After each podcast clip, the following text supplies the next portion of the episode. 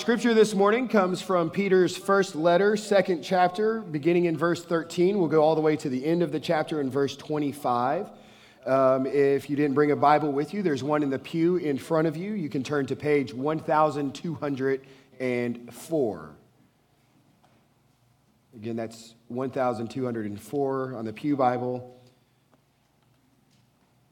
On your smartphone or in your own Bible, it's 1 Peter chapter 2, verse 13.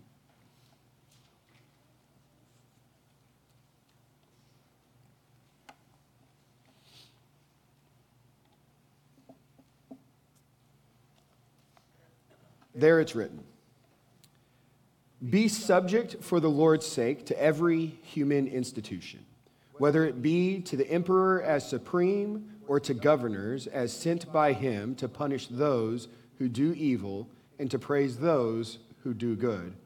For this is the will of God, that by doing good you should put to silence the ignorance of foolish people.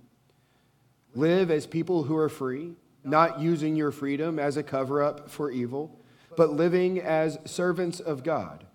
Honor everyone, love the brotherhood, fear God, honor the emperor. Servants, be subject to your masters with all respect, not only to the good and the gentle, but also to the unjust. For this is a gracious thing, when, mindful of God, one endures sorrows while suffering unjustly. For what credit is it if, when you sin and are beaten for it, you endure? But if when you do good and suffer for it, you endure, this is a gracious thing in the sight of God. For to this you have been called, because Christ also suffered for you, leaving you an example so that you might follow in his steps.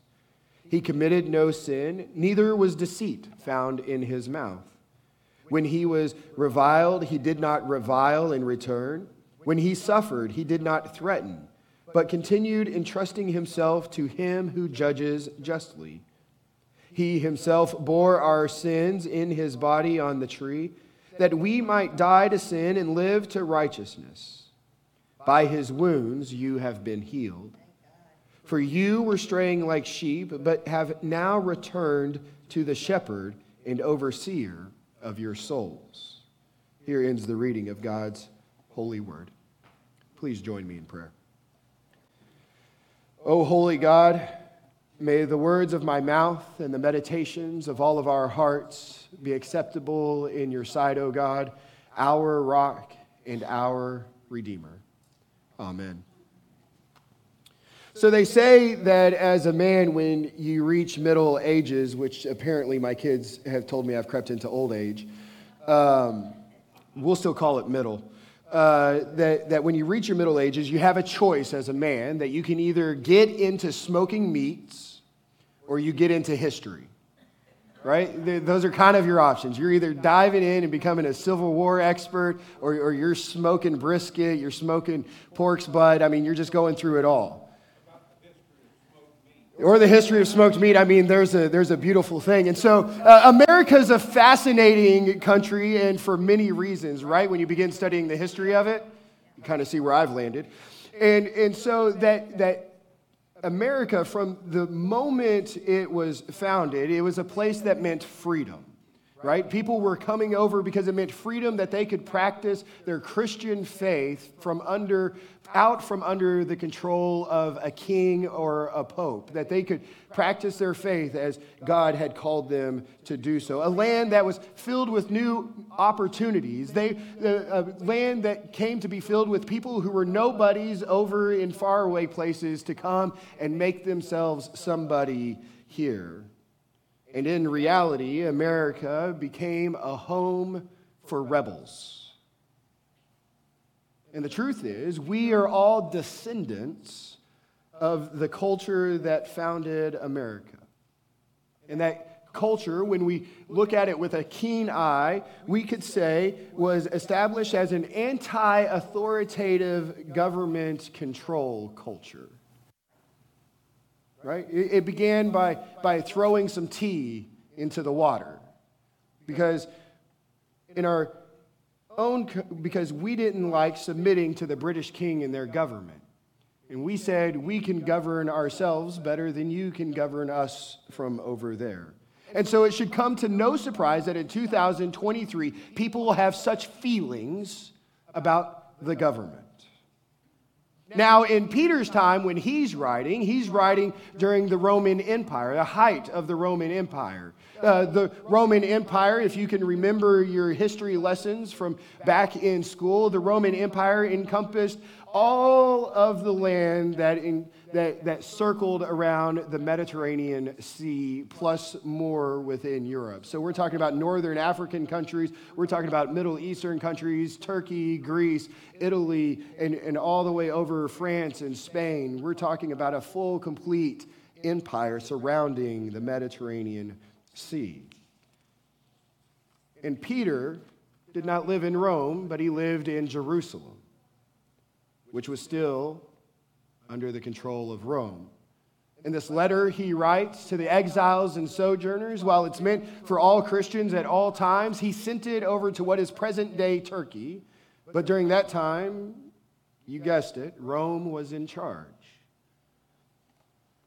And so, as much as we like to think we're special, truly what it is is that Peter understands what it is and what it means to be ruled over by a large government.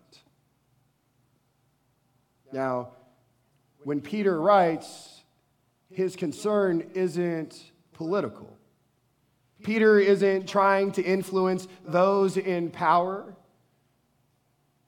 Peter is concerned with you as an exile and a sojourner of your faith and how you might live for God's glory. See, Peter writes earlier, just before this, when he lays out his main point for the rest of his letter about what it looks like to be set apart for God's glory. That in our living, we will abstain from the passions of our flesh. And I think we can admit that uh, politics exhibits quite passionately out of us, but that we are also to keep our conduct honorable. And so now Peter dives into the subject of authority, mainly talking about government authority over us and, and other masters who might uh, lord over us and rule over us, and what our relationship as Christians is to be with them. And his main point for our honorable conduct can be summed up simply by saying submission that our conduct that is considered honorable, one that, that we are to keep, that we are to be and called to as exiles and sojourners, is submission to authority, to submit to the earthly authorities over us. Now, Peter isn't concerned with the government or master's behavior. Paul manages that in some of his letters. Peter is solely concerned with ours because there's a heart condition that comes with us. There's a heart condition that we hold on to that uh, uh, some call it pride, some of you may call it ego. The Bible calls it sin. And it's this sin that we believe in God, we thank Him for our salvation, but He's God of everyone else, and I've got myself taken care of. If we're honest, we probably walk around our lives quite a bit, just like that. I'm going to take care of myself. I know God's got everything else taken care of, but I'm going to look out for myself and see how well that goes for me. Because, you know, the truth is, I know me better than anybody else. I even know what I want better, and I know how to get it faster, quicker, cheaper, whatever the case may be. Man, what a bunch of lies we tell ourselves when we're thinking that way. For it was God who formed us in our mother's wombs. It's God who knows every hair that is on the top of our head. It is God who knew us before the foundation of the world. It's impossible for us to know us better than He knows us. We're even blinded by our own sin in that, in thinking that we can be in control of us while God handles all of those people. That's the heart condition we struggle with. But Peter's here tells us that we're called to submit. which is difficult for us to do. We, we don't like taking orders. Here's a secret Peter wasn't good at it either. Peter, his, his story is in his struggle that the night that Jesus was arrested, they had celebrated that Passover feast. After they finished, they sung a hymn. They went to the Garden of Gethsemane. They go up there, and, and Jesus says, I'm going to go off and pray. I need all, Peter and all of you disciples to keep watch. Jesus walks away. Peter and the disciples, they're asleep. Jesus comes back, finds out multiple times there's this back and forth. If you guys can't even stay awake for me, like it's just, it's not that long. And then soldiers come to arrest Jesus. And Peter, being told by Jesus that this would happen, all of the disciples knew that he would be arrested, handed over to the authorities, he would die, and three days later rise. Like he told them, I believe, three times, the scriptures tell us, he had that conversation with his disciples. And despite having those conversations, the soldiers arrive to arrest Jesus, and Peter grabs a sword. Where he got the sword from, we don't know. Peter brandishes a sword, cuts off the ear of a Roman soldier. And he's the one telling us to submit to government authority. I mean, Jesus admonishes Peter. He's like, I'm so sorry, guys. I can't, please excuse his behavior. Like he's apologizing for a toddler in a grocery store throwing a fit, picks up the ear off the ground, puts it back on the soldier. Peter struggled with authority. But Peter learned from Jesus. And he calls us to learn and to live by Jesus' way too. See, he points out that, that Jesus submitted to the earthly governments, he, he submitted to their authorities, but he was only able to do so because, as Peter writes, he had submitted to the one who judges justly. Meaning, he had entrusted everything of himself and who he was and what he was about to God the Father. We saw it there in the garden. If you can remember the garden scene, the one where Peter chops off the ear, before that, while Jesus is off praying, he's praying and even to the point of sweating blood, and he's praying, Please, Lord, take this cup from me. But then he says, But not my will, your will. Jesus is in full submission to the Father in full and complete submission. And because he's in full and complete submission to the Father, he understands that he can submit to earthly governments because the Father will always work for his ultimate good.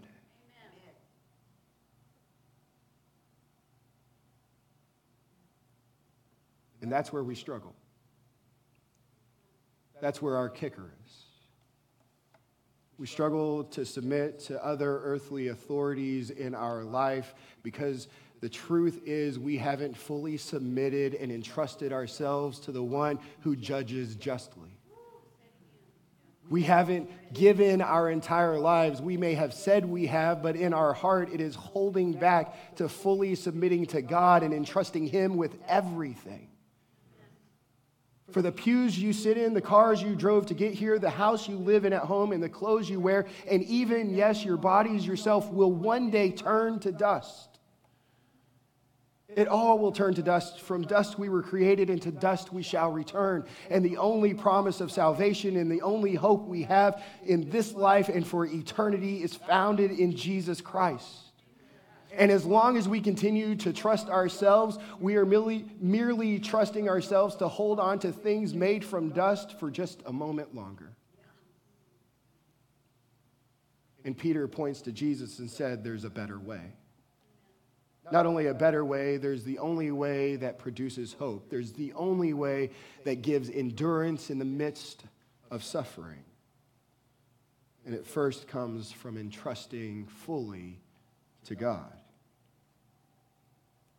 Now, when Peter writes here about how we are to be with our government and how we are to be with masters and those who are over us, He doesn't concern himself with whether the, the government itself is just or unjust or evil or good. Rather, it's just a call to submission. There's no call to civil disobedience, to go and march and to go and parade and to go and speak out against it. It's a call to submit to its rule and authority.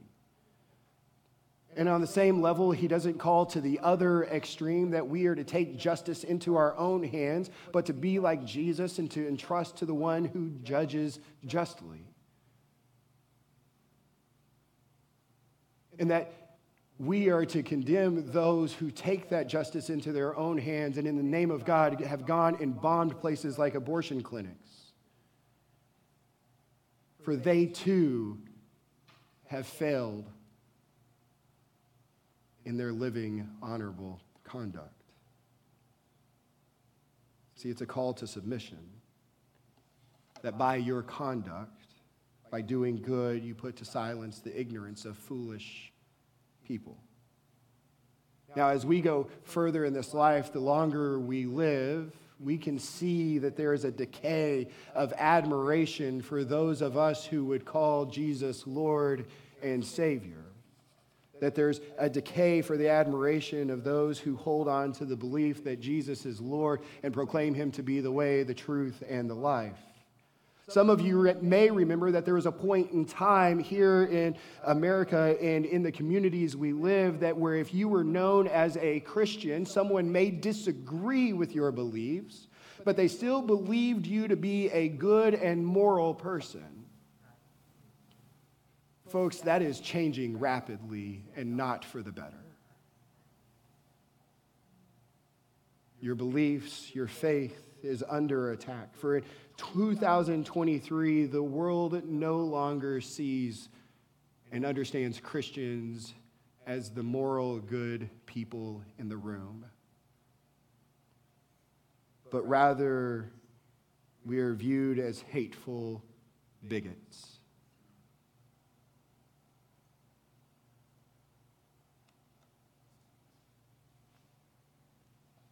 And yet, despite being reviled for our faith, we are called to stay strong in our faith, to stand firm in our beliefs. For it's Peter who writes, If when you do good and suffer for it, you endure, this is a gracious thing in the sight of God, for to this you have been called. Did you catch what Peter's throwing out there? He says, you have been called to suffer and endure, to be treating, to be treated poorly for doing good, for following the truth, for holding firm to your faith.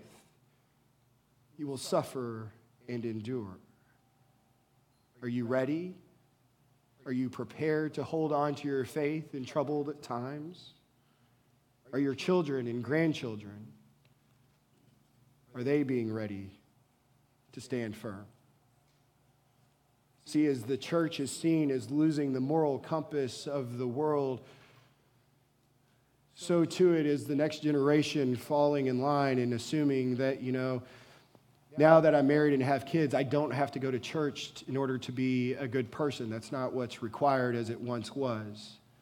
And that may be good or bad because maybe at one time churches were filling full of people that just thought if I go to church, therefore I am a good or a moral person. When the truth is, as Psalm 53 said, none of us are good. We haven't sought God on our own, but only by divine intervention of the Holy Spirit in our heart and a rebirth through Jesus Christ can we ever do good. For apart from Christ, our good works are nothing but a filthy rag.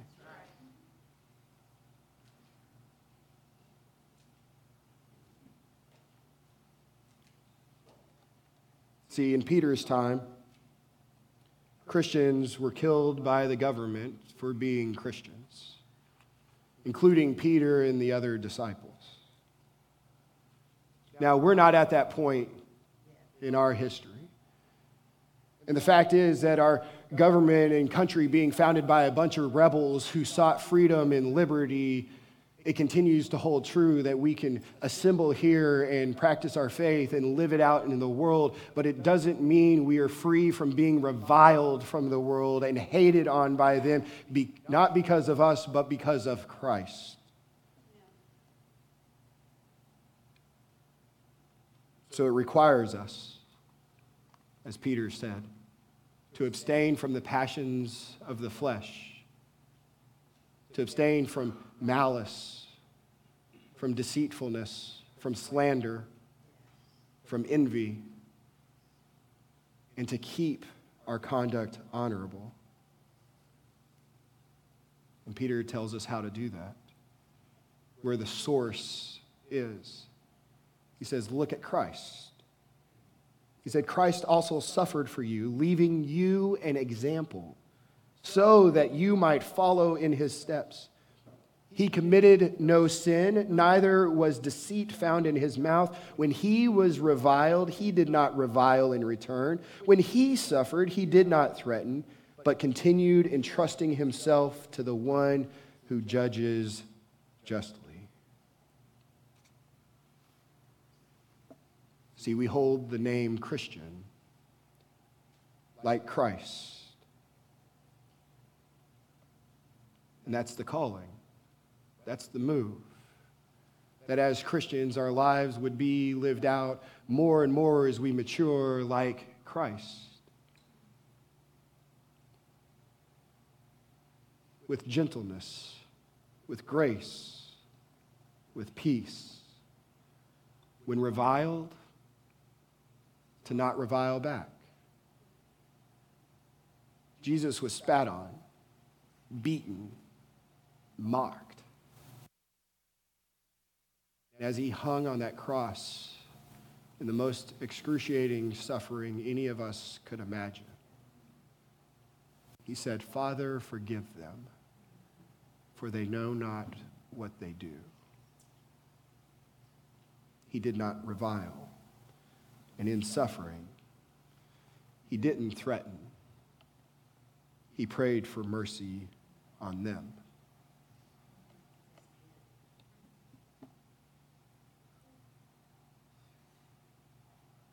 That's trusting God. That's a fully submitted life to the Father. And Peter is clear that that can be your life too.